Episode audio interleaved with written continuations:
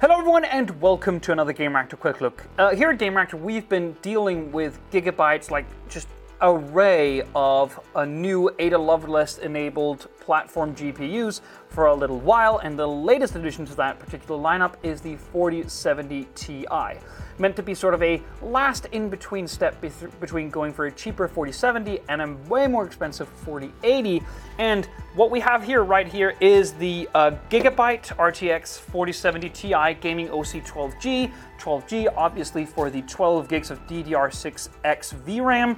And well, we've been testing these gaming OC variants of uh, the, uh, the, you know the the NVIDIA platform, the Gigabytes cards for a little while, and we're always impressed by the amount of performance that we get out of them. And there's a couple of different reasons why. So, so I think first things first is that this is a 4070 Ti, which means fourth gen tensor cores that can do DLSS 3, which is exclusive to the 40 series of NVIDIA GPUs, third gen RT cores, which should improve ray tracing, and other than that, well, it has the 12 gigs of onboard GDDR6X VRAM. So it is this is a 4070 Ti. If you buy other 4070 Ti's from other third-party manufacturers, there's going to be the same baseline, um, you know, architecture underneath that powers the card. So the question is, why would you go gaming OC from Gigabyte? Well, as we've said for a couple of different times, there are some reasons why.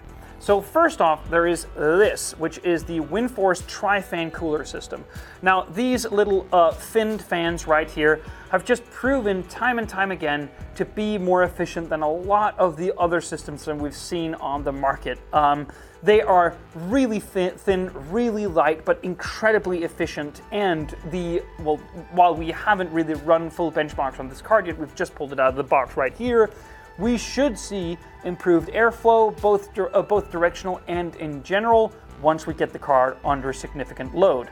Apart from that, you also have back here this anti-sag bracket. It's basically a big metal backplate to make sure that once this card is installed, well, it will stay in position in the PCIe slot on your motherboard once it's actually in there. Now, obviously, there are braces and things which will help it stay in shape and not sag under, you know, well, let's say years and years of actual usage because this card is incredibly heavy. It's something that's happened over the past couple of NVIDIA generations, but as the cards get heavier, well, there's an increased worry from consumers that when they buy it and install it in their machine, say like this, if that is the direction your motherboard is reaching, that over time it'll start to sag and drag, and once it does that, it will ultimately break the little piece, the, the PCIe connector right here on the other side. A really, I think, a fine worry to have. So uh, to give it more rigidity, they've installed this full metal backplate here, which is great. Um, it also comes with a couple of different things. So a dual BIOS, which is both silent and overclocked. Uh, well, the card is silent and overclocked, uh, giving it, you know, a slightly better boost clock in a lot of different scenarios. So that is something that we'll be able to find out once we properly test this thing. But already, I mean, the only thing that I will say is that this front cover right here in matte plastic isn't, you know, like bad quality or anything, but it would be nice to see Gigabyte kind of throw themselves into the ring a little bit more and try some more edgy designs. We have seen them try different colors, try different, you know, they make white ones, which they have done in the past, and I'm really a fan of those. They just look sleeker somehow.